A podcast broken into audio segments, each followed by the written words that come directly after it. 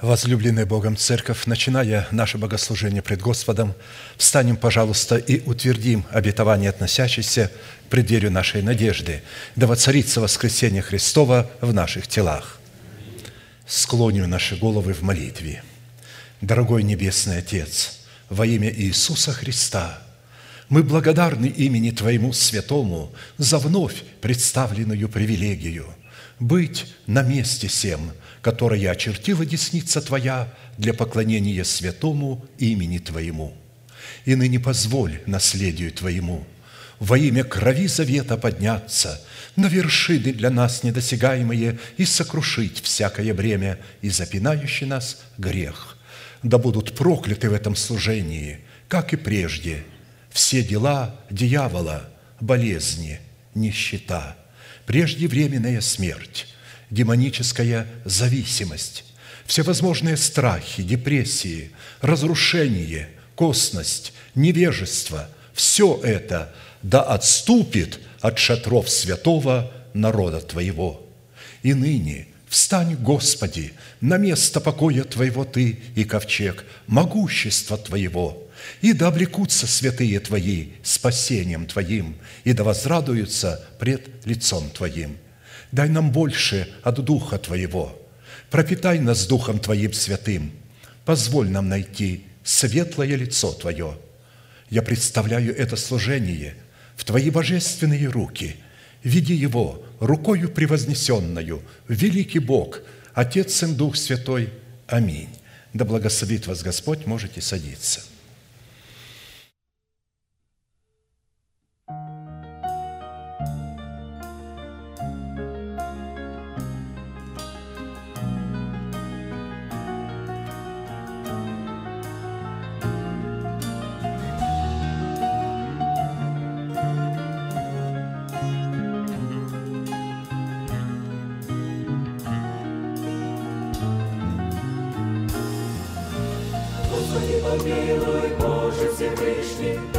гріхів, ні прегрішення, Покорми сопами буду чистым, а омой меня и буду белее снега. Ты верни мне радость моего спасения, сердце чистое сотвори мне, Боже, от лица Твоего не отрыни, Духа Святого нет.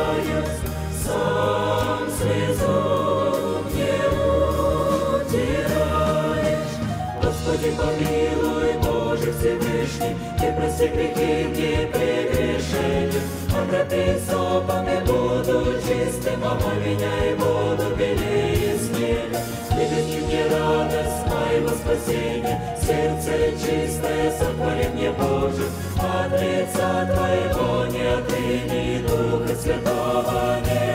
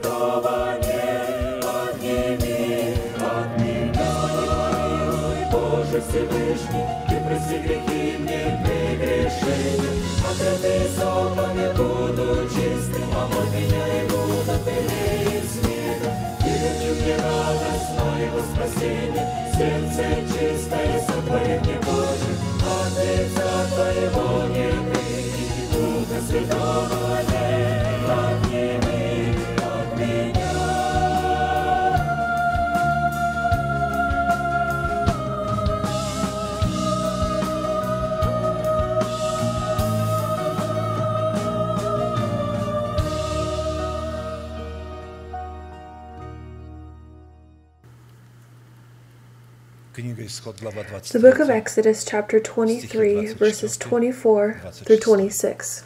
You shall not bow down to their gods, nor serve them, nor do according to their works, but you shall utterly overthrow them and completely break down their sacred pillars. So you shall serve the Lord your God, and he will bless your bread and your water, and I will take sickness away from the midst of you. No one shall suffer miscarriage or be barren in your land. I will fulfill the number of your days. According to the contents of this passage, it follows that the blessing of our bread and our water fully depends on our worship to God and our service to God. Whereas worship towards the idols of this land, idols of the nations among whom we live,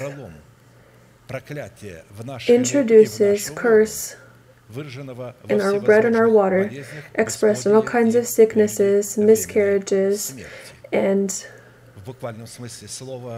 and other things, amongst other things. In the literal sense of the word, governments say that 93% of illnesses occur because of water, because of the fact that water on earth is spoiled.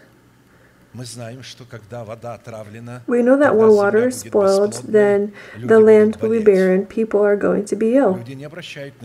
People don't pay attention to this.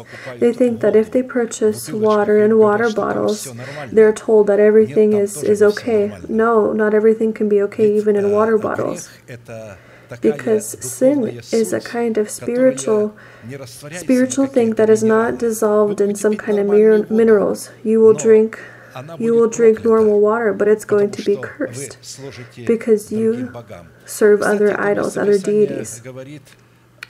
This place of scripture talks about other gods among whom we live. Doesn't mean that we're living among the people of this world, but we're living among so called distorted Christianity who worship mammon instead of worshiping God, who consider material prosperity as a level of spirituality.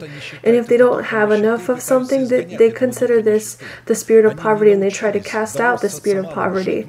They have not learned how to be grateful for what they have, and they have not learned how to search for God.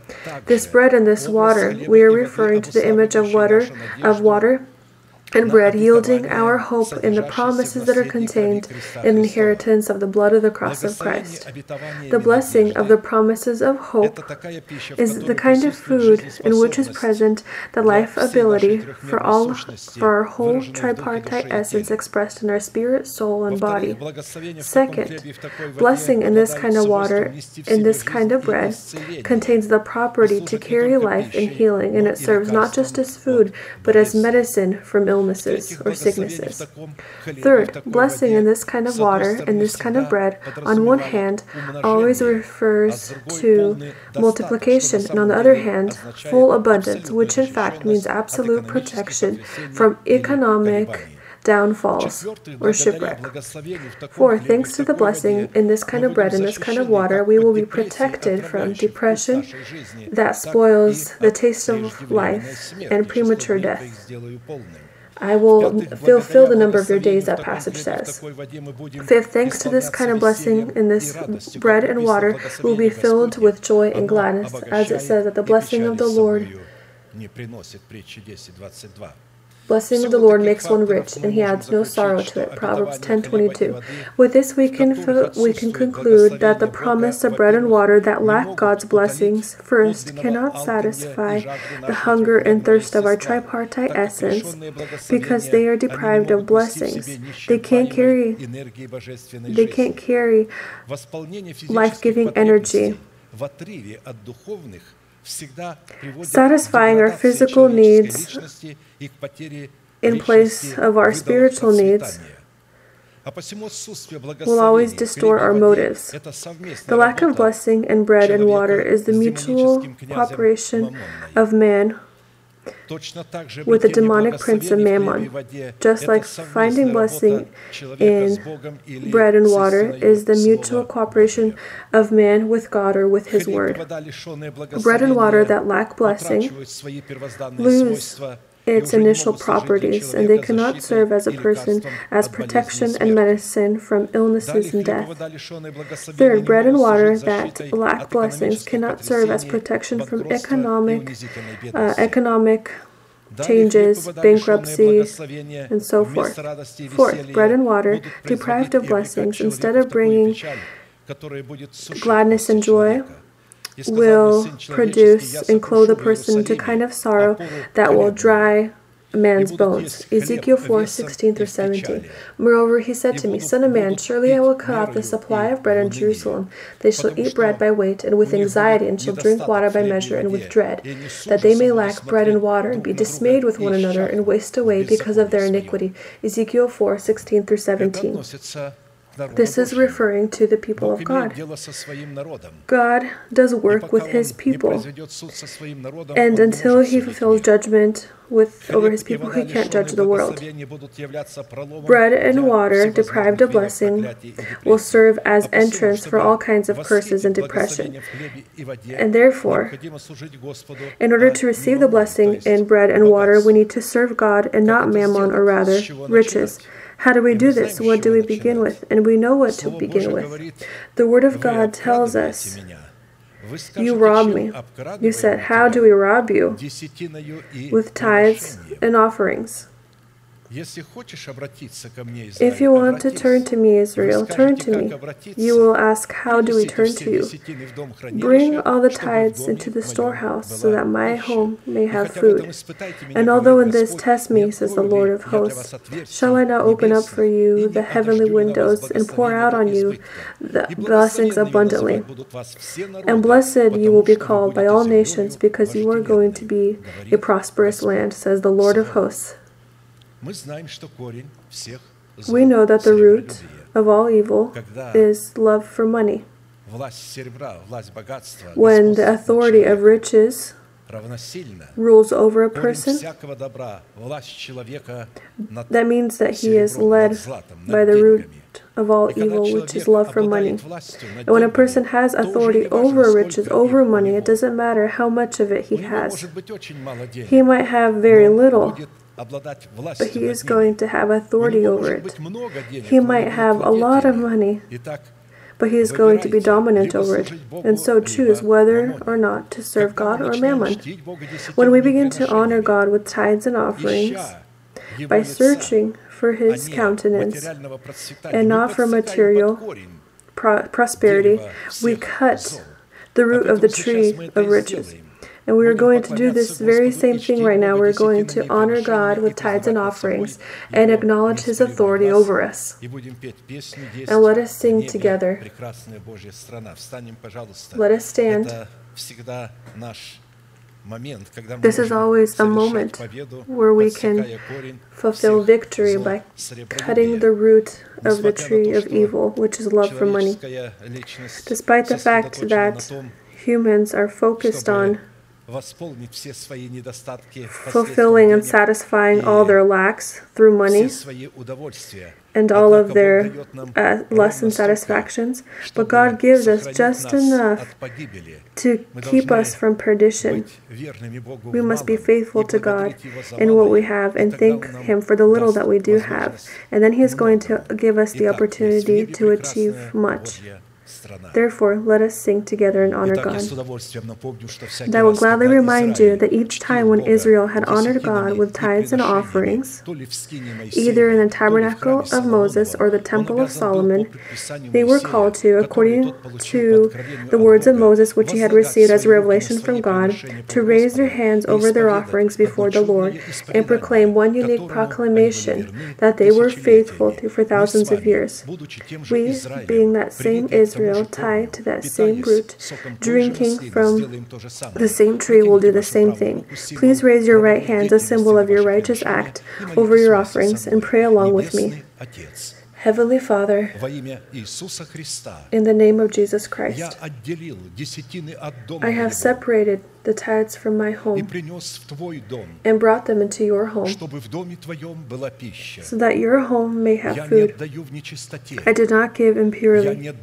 I do not give in sorrow. I do not give for the dead.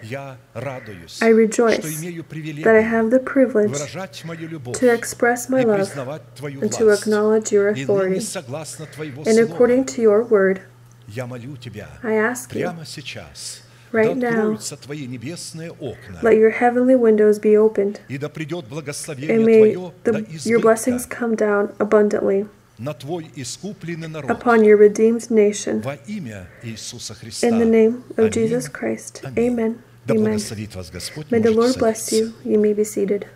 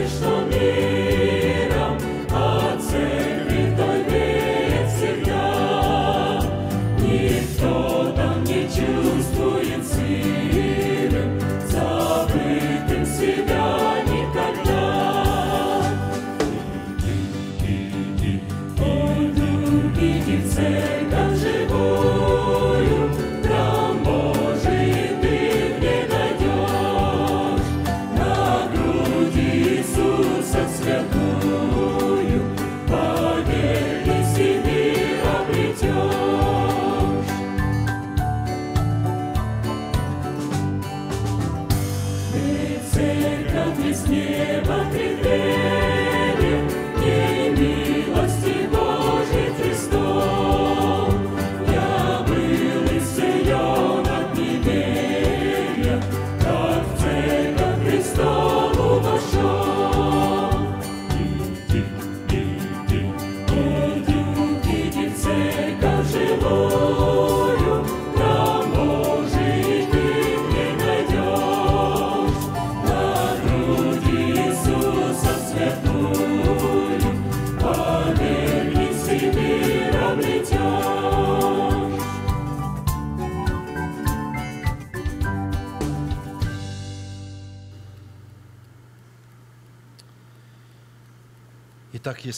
And so, if any of you have a Bible, you can open along with me a place of scripture that is familiar to us Jeremiah chapter 6, verse 16.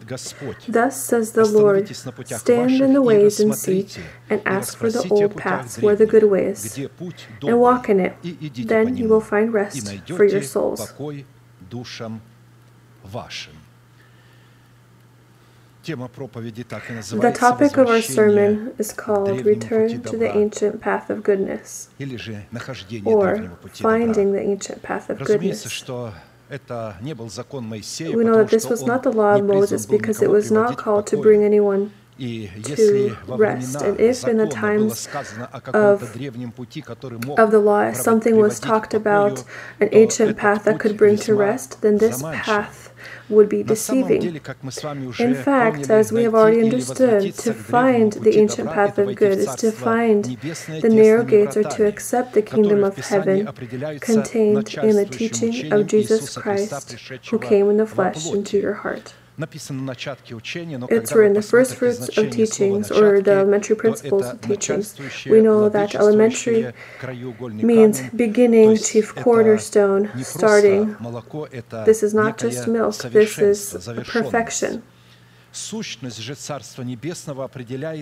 The kingdom of heaven and the teaching of Jesus Christ is known by such ethereal qualities as righteousness, peace, and joy in the Holy Spirit. For the kingdom of God is not eating and drinking, but righteousness and peace and joy in the Holy Spirit. Romans 14 17.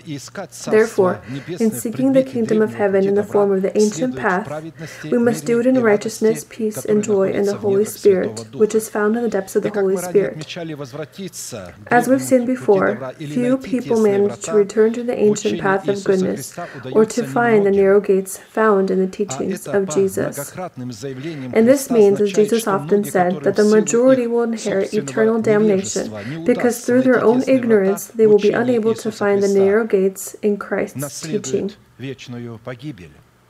But those who enter by the narrow gates, using the reigning teaching of Jesus Christ, will inherit eternal life. Matthew chapter 7, verses 13 and 14. Enter by the narrow gate, for wide is the gate and broad is the way that leads to destruction, and there are many who go in by it. Because narrow is the gate and difficult is the way which leads to life, and there are few who find it. To lay a foundation for our study of the ancient path of goodness, we turn to the words of Apostle Paul, who through the mercy and inspiration of the Holy Spirit was able to describe the order found in the teachings of Jesus using a few concise definitions. They are the doctrine of baptisms, the doctrine of laying on of hands, the doctrine of the resurrection of the dead, and the doctrine of eternal judgment. This is written in Hebrews chapter 6, verses 1 through 2. Therefore, leaving the discussion of the elementary principles of Christ and putting on the armor of light contained in this supreme teaching, let us build ourselves into a house of God, because it is impossible to lay again the foundation of repentance from dead works and of faith toward God, of the doctrine of baptisms, of laying on of hands, of resurrection of the dead, and of eternal judgment. We already noted that, they, that although the order of the kingdom of heaven found in these teachings has one ultimate goal, in the pursuit of this goal, each one of the four teachings has three functions, all of which add up to 12. When we looked at the doctrine of baptisms, we noted that it has unity in the sense that all three baptisms immerse us into the death of our Lord Jesus, yet each baptism performs a separate function. For instance, the main function of water baptism is to separate man from the world, which lives and lies in wickedness. The main function of baptism in the Holy Spirit is to separate us from the vain life of our forefathers, from our sinful inheritance. The main function of baptism in fire is to separate the new man from the old. I indeed baptize you with water, says John in Matthew chapter 3, verse 11. But he who is coming after me is mightier than I, whose sandals I am not worthy to carry.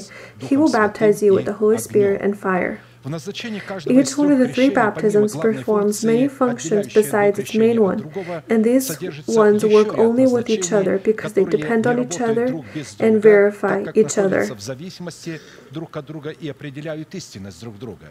Today, we will continue to examine the teaching of water baptism, which is practically, as we know, the root of the ancient path of goodness, because it defines a first fundamental commandment of Christ, without which we cannot fulfill any of the other commandments at the foundation of Christ's teaching. Before being resurrected and leaving his disciples to go to his Father, Jesus instructed them to find in every nation people who would be willing to wear the mantle of his discipleship and to baptize them in water in the name of the Father, the Son, and the Holy Spirit, teaching them to obey everything he has commanded them. And Jesus came and spoke to them, saying, All authority has been given to me in heaven and on earth. Go therefore, and make disciples of all the nations, meaning find disciples in all all nations, baptizing them in the name of the Father and the Son and of the Holy Spirit, teaching them to observe all things that I have commanded you. And lo, I am with you always, even to the end of the age. Amen. Matthew chapter 28, verses 18 through 20. We have noted that in this instance, Jesus was speaking only of water baptism, because baptism with the Holy Spirit and with fire can only be done by God, not by man. We also noted and said that the true significance and importance of water baptism baptism is so great that it directly involves our righteousness and our salvation, without which we would not practice works of righteousness and perfect our salvation. Mark chapter 16, verses 14 and 16. Later he appeared to the eleven as they sat at the table, and he said to them, Go into all the world and preach the gospel to every creature. He who believes and is baptized will be saved, but he who does not believe will be condemned. From these last, insistent words of Christ, empowering his apostles to preach the gospel of the kingdom to all creation, it follows that those people who believed in Christ but did not seal their faith with water baptism, or, if they did accept water baptism, did not, due to their ignorance, understand its power or the responsibilities that come with it, and will not be able to do works of righteousness and perfect their salvation, because they will live not according to its power and purpose but according to their ignorance, for which they will be cast into eternal damnation. Hosea chapter 4, verse 6 My people are destroyed for lack of knowledge. Despite the fact that they were a nation of God, they will stop being so. They were going to be destroyed because for the lack of knowledge. Because you have rejected knowledge, I will also reject you from being priest for me. Because you have forgotten the law of your God, I also will forget your children. Meaning, I will also forget those promises that you conceived and that you hoped in. For those promises which we accept in the form of the seed of the gospel word and then raise into children of our spiritual womb, their fulfillment will directly depend on the revelation that will describe the essence of water baptism. Because it is specifically water baptism that gives us the authority and the right to serve as priests in the temples of our hearts. If we reject the true vision regarding water baptism and satisfy ourselves with a partial knowledge our intellect is capable of, then we consign ourselves to damnation. In all this, we must remember that there is a cardinal difference between John the Baptist's baptism unto repentance and the apostles' baptism as a seal of righteousness существует кардинальная разница. Acts chapter 19, verses 1 through 6, unveils this difference. And it happened while Apollos was at Corinth that Paul, having passed through the upper regions, came to Ephesus. And finding some disciples, he said to them, Did you receive the Holy Spirit when you believed? So they said to him, We have not so much as heard whether there is a Holy Spirit. And he said to them, Into what then were you baptized? Pay attention here. Into what then were you baptized? If you don't know what the Holy Spirit is and if you have not accepted him. They said, Into John's baptism. Then Paul said, John indeed baptized with the baptism of repentance, saying to the people that they should believe on him who would come after him, that is, on Christ Jesus. When they heard this, they were baptized in the name of the Lord Jesus. And when they had once again um, fulfilled baptism, but not unto repentance, but in the name of the Lord Jesus. And when Paul had laid hands on them, the Holy Spirit came upon them, and they spoke with tongues and prophecy. It follows from this account that John's baptism unto repentance, first, did not immerse people in the death of Christ. Second, did not act as a seal of righteousness. And third, did not open the door to baptism in the Holy Spirit.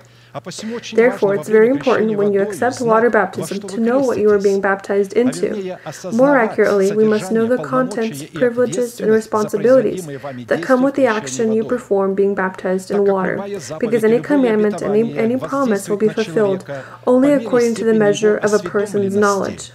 If we accept water baptism but do not know its true contents or the powers that come with it, then our baptism will be illegitimate.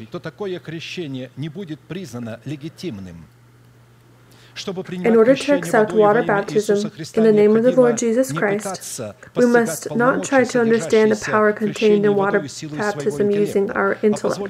We must allow the watchman God placed over us in our lives to teach us how to follow the ancient path of goodness, the author and finisher, finisher of which is the Son of God, in his role as a Son of Man. Without a watchman God has placed in our lives, we will be unable to understand or accept water baptism. This also means that no one can baptize themselves. If we accept water baptism, but the guard who baptizes us is not a spiritual authority for us, then this baptism will not have any force in our lives. Therefore, it's imperative to first accept a watchman's spiritual authority who is going to immerse us into the death of Jesus, and only then can we accept water baptism from him. Water baptism is a foundational truth and teaching from which we can see follow the 12 elementary teachings of Jesus Christ who came in the flesh. Water baptism contains the inheritance of the great mystery found in circumcision, which was an eternal covenant independent of the law of Moses. Let us remember this. When, when we come across circumcision, everything that we talk about circumcision is related to water baptism. This was a symbol, and Abraham had seen it independent of the law of Moses. Therefore, every promise of circumcision can be fulfilled only in water baptism. Therefore, we must consider every promise of circumcision to be a promise of water baptism, and every activity of circumcision to be an activity of water baptism.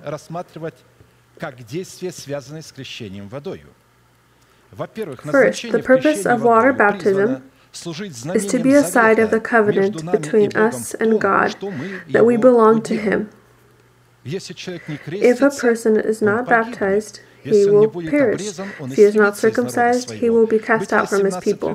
Genesis 17, 13, and 14. He who is born in your house, this is what God says to Abraham, he who is born in your house, and he who is bought with your money, must be circumcised, and my covenant shall be in your flesh for an everlasting covenant. He who is not circumcised shall be cast out and destroyed from his from the nation, for he has violated the covenant. According to the statement, a male organ became a sign of the covenant between God and man when it was circumcised.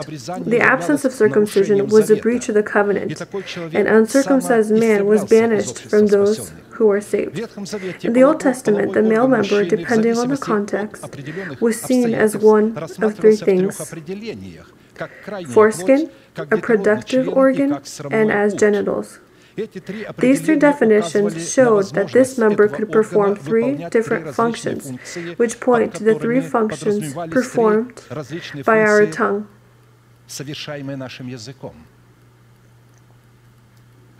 Therefore, when the foreskin was mentioned, this implied the role played by our tongue in making a covenant with God, where we testify and proclaim the faith in our hearts that Jesus is Christ. When the reproductive organ was mentioned, this implied the function of our tongue in bearing fruit from our lips praising God. And the Lord spoke to Moses, saying, Speak to Aaron, saying, No man of your descendants in exceeding gener- in succeeding generations who has any defect may approach to offer the bread of his God. For any man who has a defect shall not approach. A man who is a eunuch. Leviticus 21, 16 through 20. So if a person is incapable of offering fruit, if his lips do not praise God, then this means that he has a uh, dried up, he has a defect. He has a dried up organ. He cannot bear any fruit. But when genitals were mentioned, this implied the function of our tongue in exclaiming words lacking faith. Deuteronomy chapter 25, verse 11 to 12. If two men fight together, and the wife of one draws near to rescue her husband from the hand of the one attacking him, and puts out her hand and seizes him by the genitals, then you shall cut off her hand. Your eyes shall not pity her. The two fighting men signify a war in our being between the new man and the old.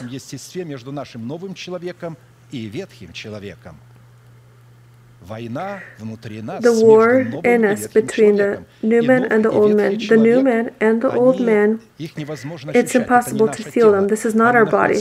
They are found in our body, though. It says, um, put to death the members of your body, lust, so forth. This is referring to the old man, not the body. He lives in the body, but there is a new man who is also able to offer fruit of the Spirit who lives in this body.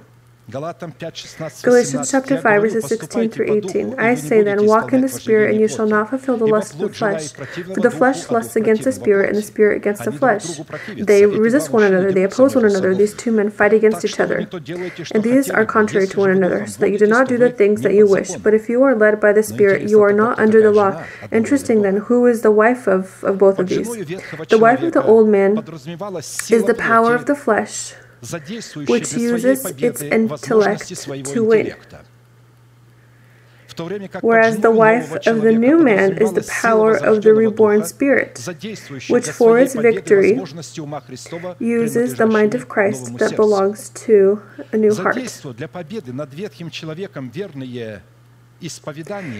If to defeat the old man we utter true testimonies, let's listen closely. If to defeat the old man we utter true testimonies, but do not have faith in them in our hearts, then we are seizing or seizing the genitals. We are proclaiming that which is not in our heart. We speak, but we do not believe. It's not in us. And when this doesn't happen, when we waited for it, we're going to say, I knew it. I know it won't happen. If you believe you are going to die and you are going to die in this faith because it won't go anywhere, you're going to die in faith, but you won't reject it. You won't say, Why did God not fulfill this for me? You will say, God has fulfilled it, it is in me.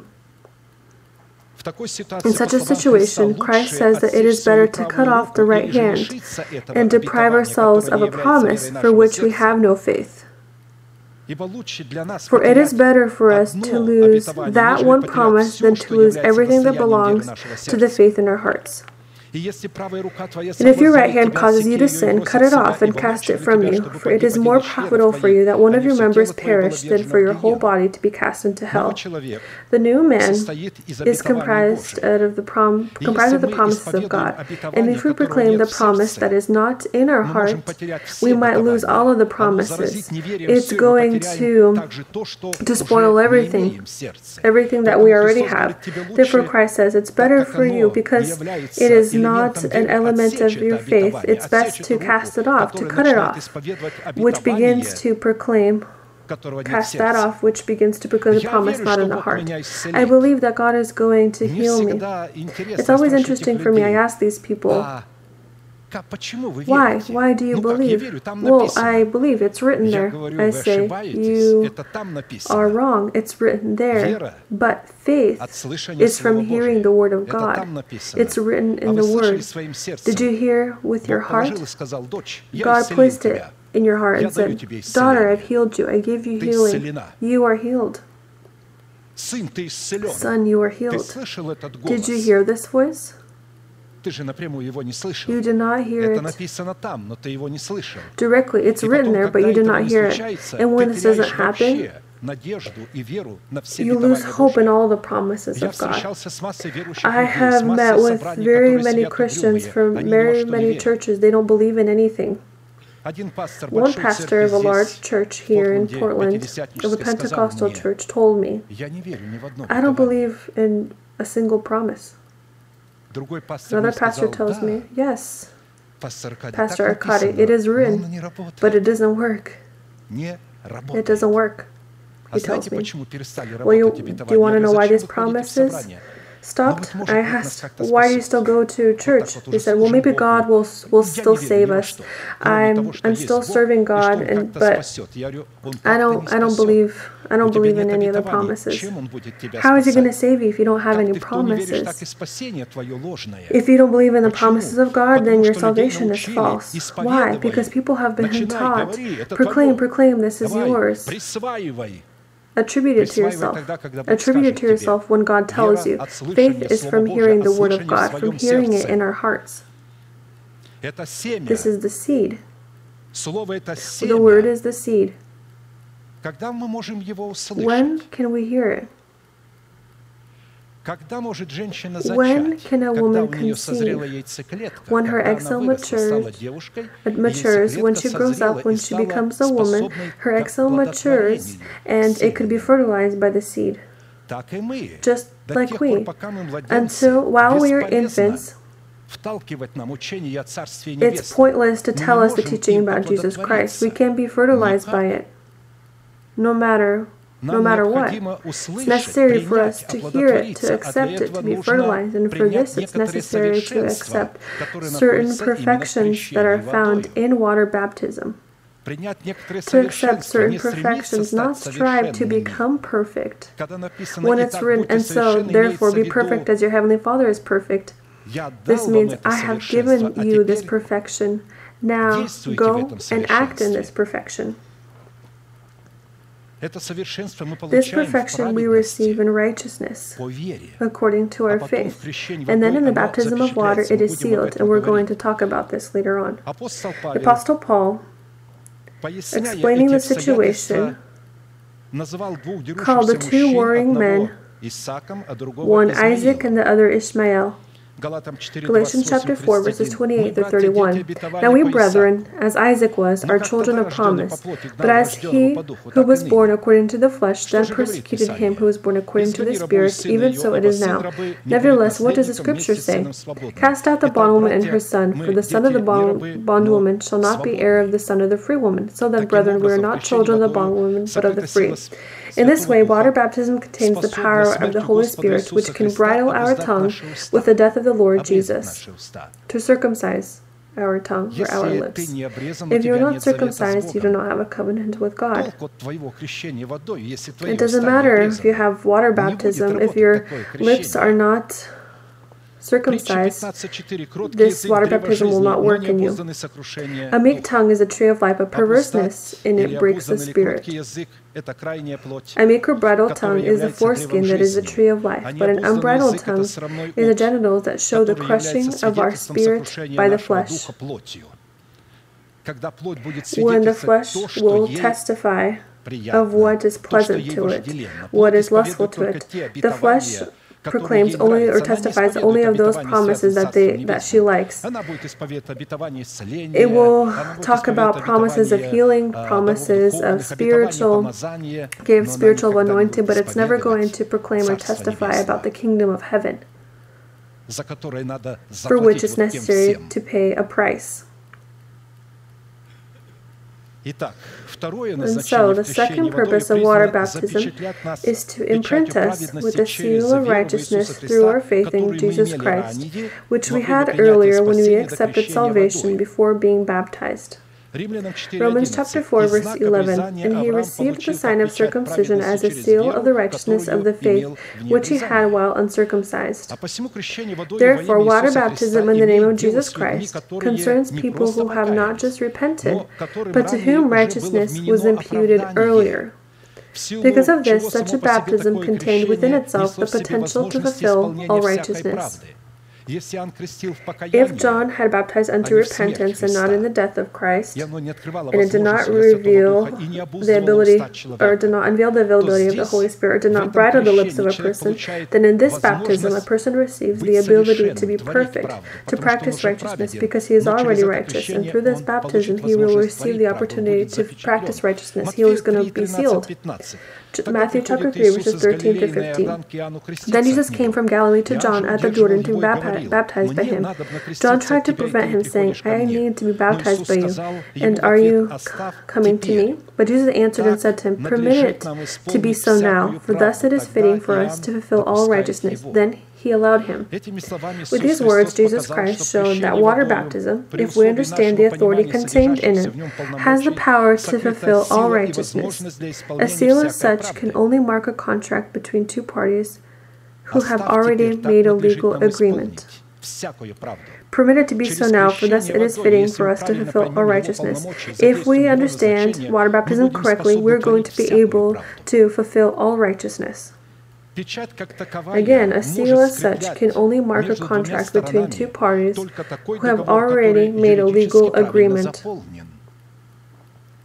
If you, on your end, incorrectly fulfill uh, the uh, contract before water baptism, yes, you've been told that this is a covenant, but you don't know what your responsibility is lying, and you don't know what God is responsible for, you don't know what He has placed there, what kind of powers He's placed in it. This kind of contract will not be marked with a seal then you're just going to be bathed in this water. Like sometimes children come to me during water baptism and they say, Pastor, I also want to I also want to take a shower or be bathed. I say, grow up and then you are going to be bathed.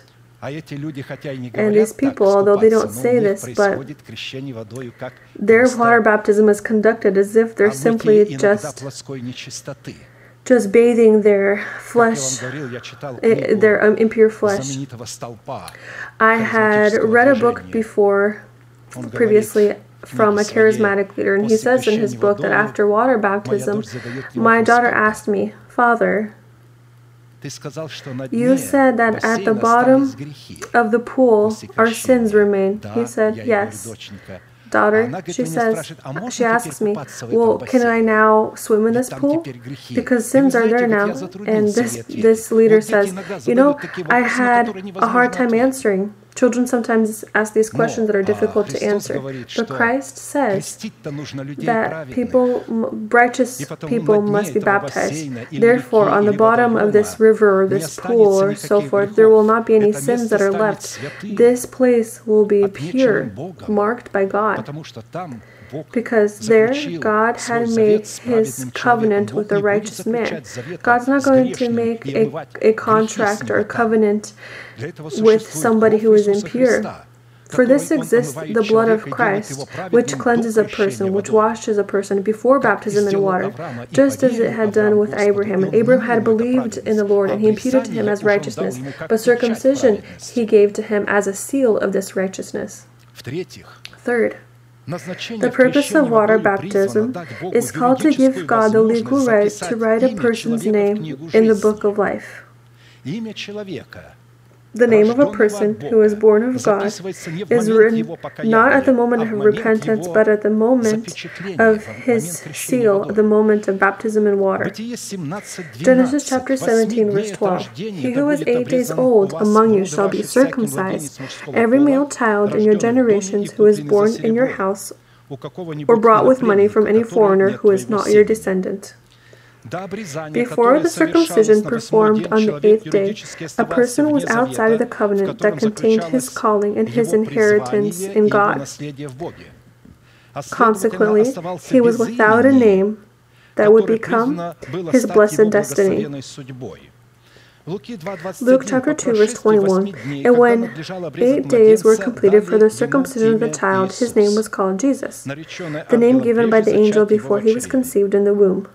So pay close attention here. Even Jesus, having been born from the seed of the Holy Spirit, which separates him from all people who want to show that Jesus is an ordinary person. I always tell him, not Confucius, not Buddha, not Muhammad were born of the Holy Spirit. Virgins did not give birth to them without the participation of the seed of the man. But Maria, but Mary, being a virgin, she was fertilized by the seed of the Holy Spirit, and she gave birth to the Son of Man, to the Son of God. Therefore, this is the Son of Man. He is not, although his body was like ours, he is not like other people. He doesn't have the inheritance of, of sin like we have. And if he will be like us, he wouldn't have been able to save us. He had to have a body like us, but the source from which he was born had to be different so he could be he could save us. And therefore, those people who want to equal Christ to ordinary people, they forget that a person who is equal to people cannot be a savior because he is also sinful then. Jesus was pure. He was pure in nature, but we, in our nature, are sinful. We become sinful not when we sin, we are born sinners. We are born sinners. But we, and we sin because we were born sinners from the sinful life of our forefathers. Therefore, pay attention here. The name written in the book of life is written when a person makes a covenant with God, when his heart is circumcised, when his lips are circumcised. Based on this passage's meaning, we can only receive a guarantee of our inheritance in Jesus Christ after repentance at the moment when we make a covenant with God through water baptism. In order to enter into such a covenant with God, you must renounce those advantages and dependencies that tie us to the world out of which the Lord took us. To refuse or leave the world means to defeat this world with our faith that Jesus is Christ. 1 John verses 5, 4 through 5. For whatever is born of God overcomes the world, and this is the victory that has overcome the world, our faith. Who is he who overcomes the world but he who believes that Jesus is the Son of God? Considering that the constraints of our sermon don't allow me to fully recall and reveal what our faith is compared to the faith of God, I will limit myself to a few short definitions. The faith of God is hearing the gospel of the kingdom of heaven from God's messengers in the form of God's commandments and statutes expressed in the teachings of Jesus Christ. Romans chapter 10, verses 16 and 17. Isaiah says, This is Apostle Paul talking about the words of Isaiah. But they have not all obeyed the gospel, for Isaiah says, Lord, he, and he, this is Paul saying, Not all have obeyed the gospel. He complains. He says, For Isaiah says, Lord, who has believed our report? So then faith comes by hearing, and hearing by the word of God. Therefore, when unbelievers say faith is a kind of feeling, it's a kind of emotion, and they and they think about these Christian people as people who are way far off. I say, no, faith is not a feeling, it's information. And the revelation of God, the revelation that comes from God into our heart. Not here, these are the thoughts of God written. But when the Holy Spirit reveals this word and we accept it, this will be faith. Our faith is God's faith. And God's faith are the commandments of God, the decrees of God. Our faith is the readiness to obey and remain within the gospel of the kingdom of heaven. This is what our faith is. Therefore, God's faith and our faith are different dimensions, different understandings, and different definitions. Faith of God is a commandment. Our faith is the obedience of this commandment. When the angel Gabriel had preached to the young woman that she is going to become the mother of Messiah. She said, How will this be? I don't know a man. He said, The power of the Holy Spirit will come upon you, the Spirit of God will fill you. Therefore, what is born will be holy.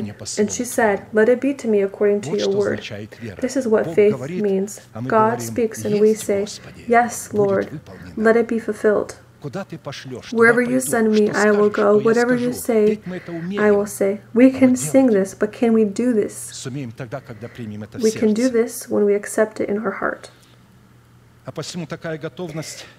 And such willingness to obey and remain within the gospel is expressed through baptism, not baptism unto repentance, but in the death of Jesus Christ, in which we die to the name we had in this world and receive a new name.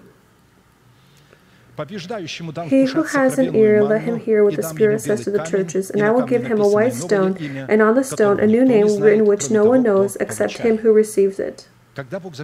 When God writes our names in the book of life, He writes, as we have said, not those names that our parents have given us. Sometimes it will be that name if parents gave a correct name and our, our fate is contained in it. But sometimes God will add to this name another name, or he will completely um, mark it off and take another. Just like Simon, son of Jonah, he added his name, Cephas, as we talked about on Friday's sermon. A new name received in water baptism must separate us from the world which God condemned to death and destruction and join us to a new destiny in which we will be able to eat sacred manna. For Noah and his family, the waters of the flood were symbols of such a baptism. They did not wash him. These waters of the flood did not wash him.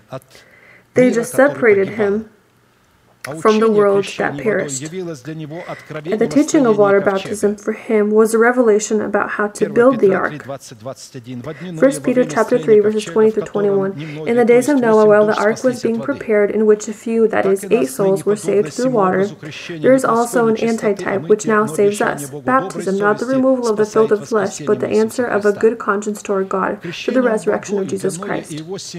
For Noah and his family, water baptism was not a cleansing of carnal wickedness. The building of the ark, which prepared him for water baptism, in which he was immersed in the death of Christ, was in fact the making of a covenant between his good conscience and God's. On the basis of this, he received a guarantee that he would be saved through the resurrection of Jesus Christ. Meaning, he was meant to walk out of the ark into a new world where there was no more sin and death. When he was in the ark, he was in the death of the Lord Jesus. But when he went out of the ark, he was found in the resurrection of Jesus Christ. Because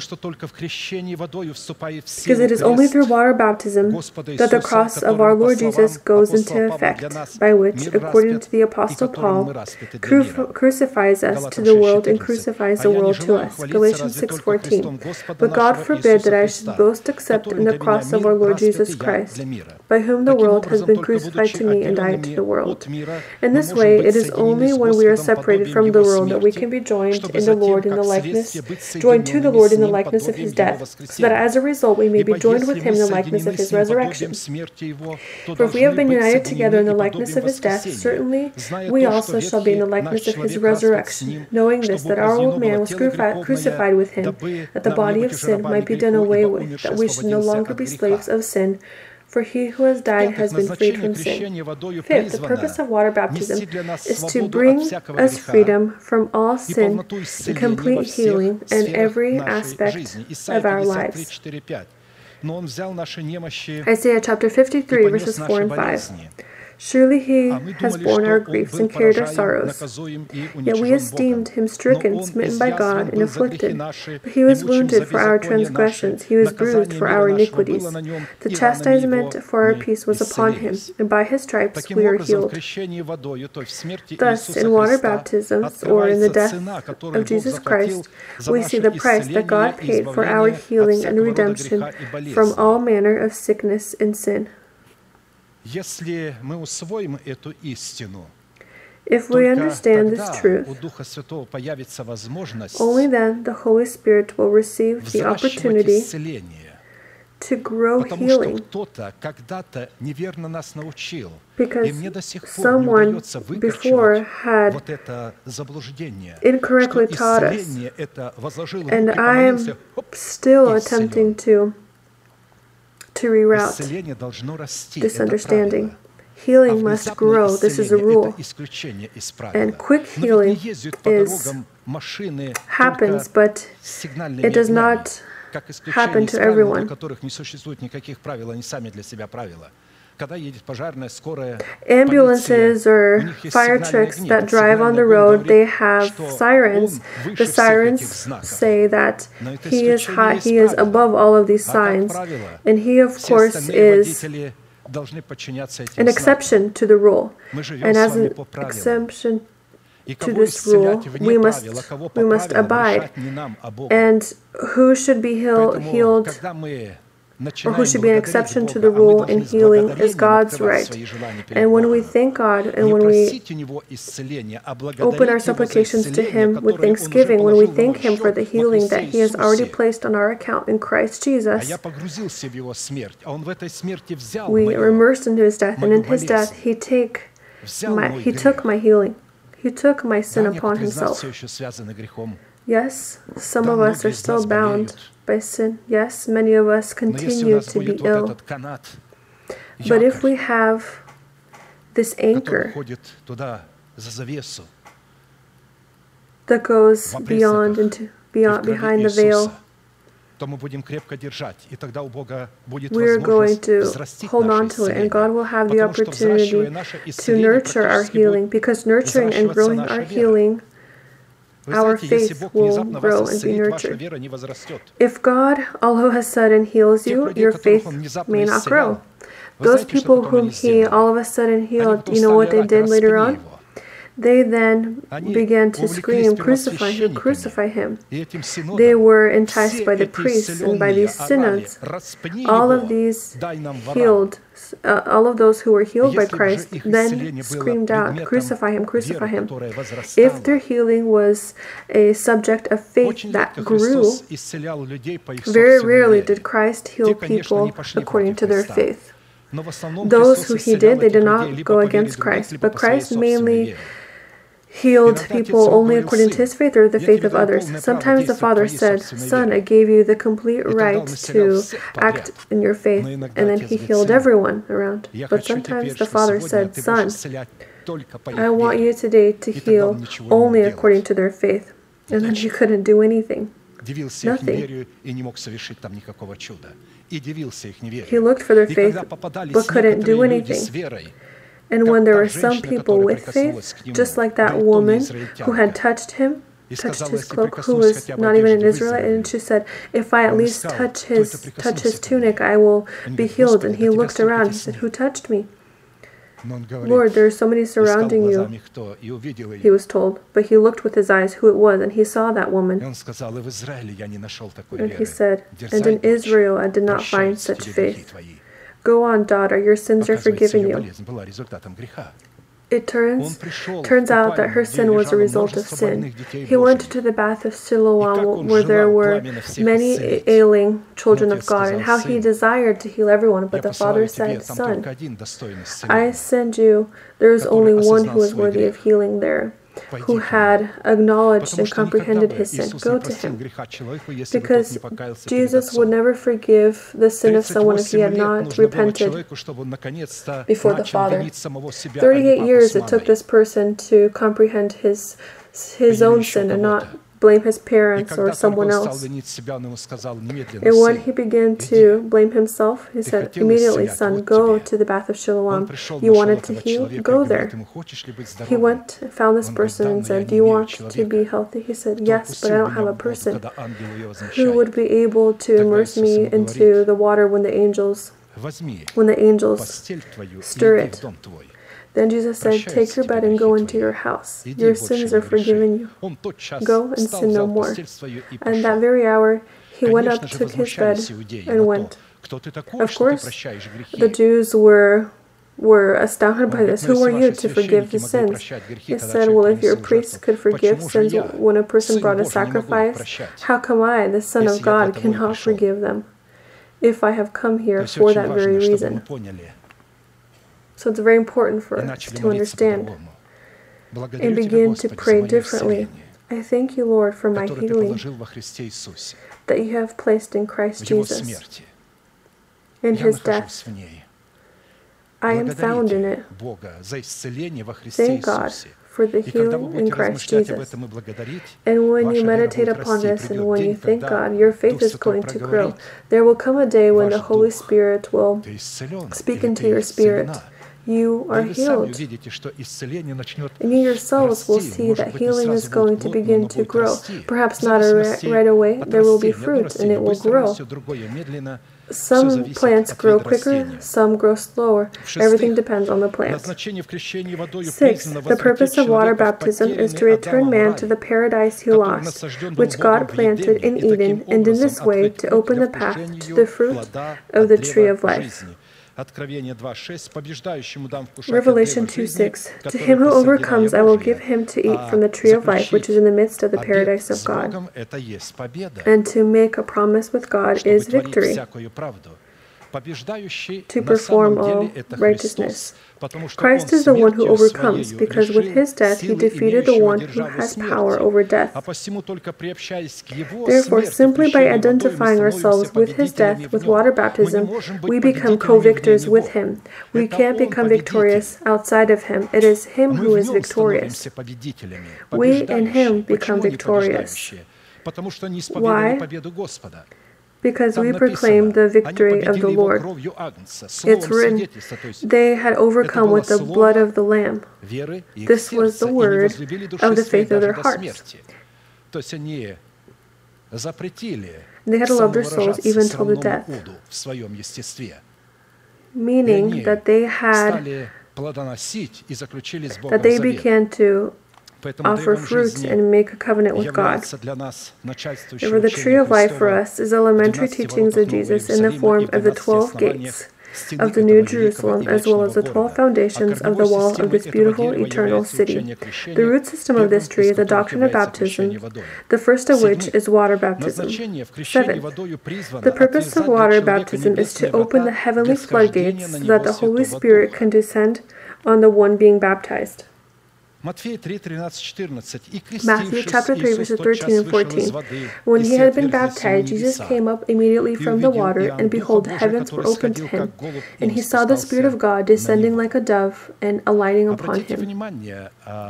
Pay close attention here that the Holy Spirit came upon Jesus when he was baptized in water. So, baptism in water opened the door to the Holy Spirit. When one of the highest ranking courtiers of the Queen of Ethiopia, her treasurer, came to Jerusalem to worship, and having worshipped the God of Israel, was returning home and reading Isaiah, this is written in Acts chapter 8, verses 29 to 39. The Spirit said to Philip, Go near and overtake this chariot. So Philip ran to him and heard him reading the prophet Isaiah and said, Do you understand what you are reading? And he said, How can I unless someone guides me? Благословен этот вельможа, что он не стал надеяться, как многие из нас, на свою голову, blessed на свой разум, на свой интеллект. Blessed is this person who did not say to Philip, uh, you can just go, I have my own head, I can understand what I'm reading without you. But he said, how can I unless someone guides me? He asked Philip to come up and sit with him. Then Philip opened his mouth and, beginning at this scripture, preached Jesus to him. Now, as they went down the road, they came to some water, and the eunuch said, See, here is water. What hinders me from being baptized? This means that Philip had told him about the powers that are contained in water baptism. The eunuch was a believer. He came to worship God. But he didn't know, and when he was instructed, he understood what water baptism is. He immediately wanted to make with God a covenant, and he, turning to Philip, says, Here is water, what hinders me from being baptized? Philip said, If you believe with all your heart, you may. And he answered and said, I believe that Jesus Christ is the Son of God. So he commanded the chariot to stand still, and both Philip and the eunuch went down into the water, and he baptized him. Now when they come up out of the water, the Spirit of the Lord caught Philip away, so that the eunuch saw him no more and he went on his way rejoicing. First of all, it follows from this account that Philip preached to the eunuch the gospel of water baptism in Jesus Christ. That is why the eunuch, upon learning about the rights and responsibilities contained in water baptism, said to Philip, What hinders me from being baptized? Secondly, water baptism that John the Baptist performed was not meant for absolution, but repentance. I indeed baptize you with water unto repentance, which told people that they must believe in the one who comes after John, that is Jesus Christ, who will baptize them in the Holy Spirit and with fire. This pointed to the fact that one must be baptized not unto repentance, but the righteousness contained in the name of Jesus Christ, which could endow a person with the authority to work righteousness or to practice righteousness when defending the just judgments of God. Therefore,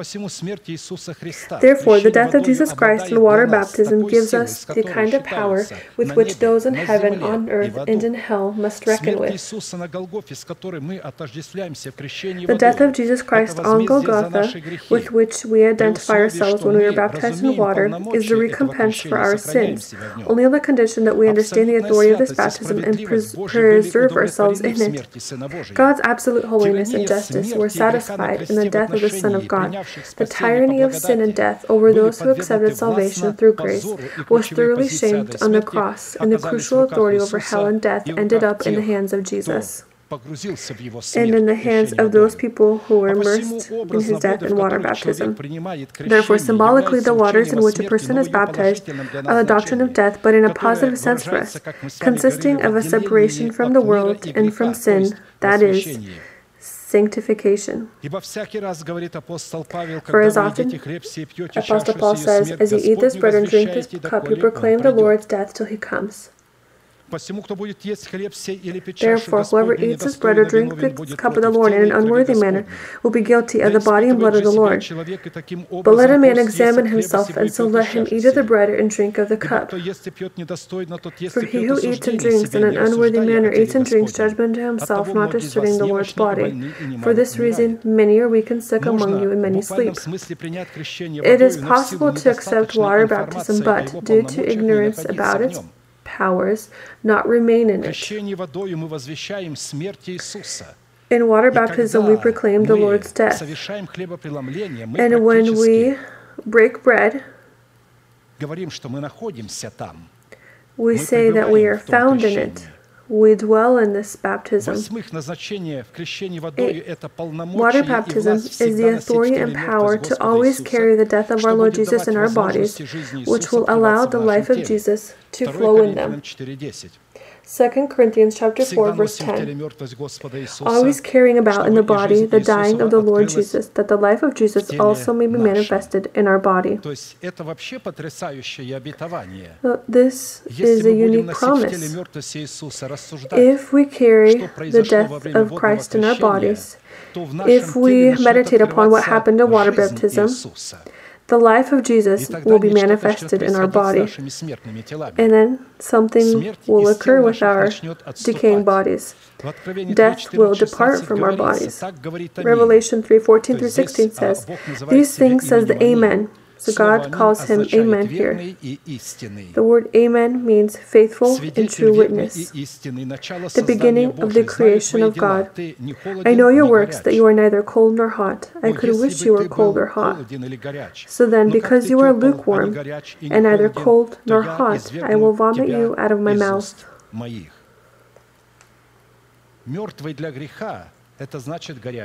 Being dead to sin means to be hot or alive to God. If he's lukewarm means he's neither cold nor hot. He can he can't make a decision. He's always troubled. But if we carry the death of the Lord Jesus in our bodies, which is going to hold, hold us, which is going to sanctify us from all of that which is not holy before God, then our bodies will be revealed the life of God. Ninth, the purpose of water baptism is to be a consecration the purpose of water baptism is dedication to be sanctified to honor God and do His works. Revelation 22:11 He who is righteous let him be righteous still. he who is holy let him be holy still.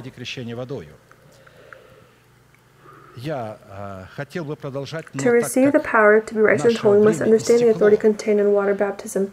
I would like to continue, but because our time has concluded, I would like to call us to prayer. I think that this is enough. What we have heard is enough regarding water baptism, for us to remember, for us to restore this covenant with God. We don't again need to um, to to do water baptism. We just need to restore this truth in us. We must dwell in it, proclaim in it. We must study it, and then the Holy Spirit, through unique ways, will begin to act and reveal the life of the Son of God in our bodies. This will mean that viruses, the viruses of death and illnesses that attack the whole world will begin to die. This means that perhaps before we're before we are raptured, we are going to grow young in the literal sense of the word. Because if the life of Christ will be manifested in our body, then your bodies are going to begin to be restored. Hormonal balance will be restored in your bodies. And then death is going to depart. And just like you slowly grow older, you will slowly grow younger. God is not going to rapture those who are old, who are weak. He is going to rapture those who are strong, who are found in His death, who proclaim this death, and through which the resurrection flows from. Let us bend our knees, bow our heads, and all those who desire that the truth contained in water baptism that you have made to begin to act in you. If you want to repent, if you've seen that something was incorrect in your life, you have resentment towards somebody, during that time of making covenant with God, you had to leave this bitterness, offense, resentment. We are going to pray for you here at the altar, and the Holy Spirit is here to affirm, verify His truth.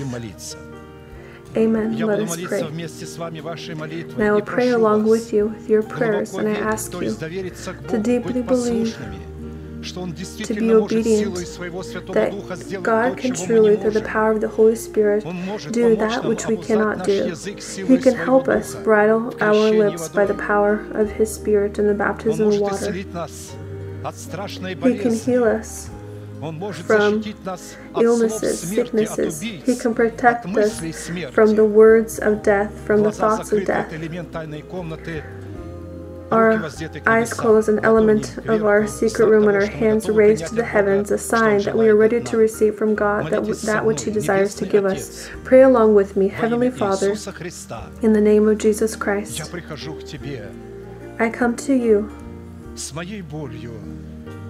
with my pain, with my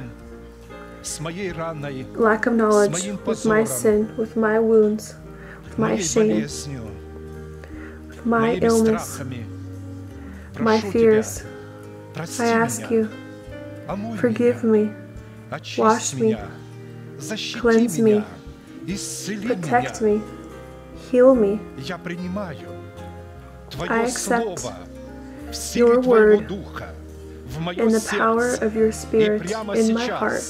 And right now, before heaven and hell, I want to proclaim that according to your word, I am washed, I am cleansed, I am healed, I am restored, I am justified, I am saved. Amen. Amen. Your sins and transgressions are forgiven you in the name of Jesus Christ. May the Lord bless you. May He come down upon you with His holy countenance and have mercy upon you. May He give you peace.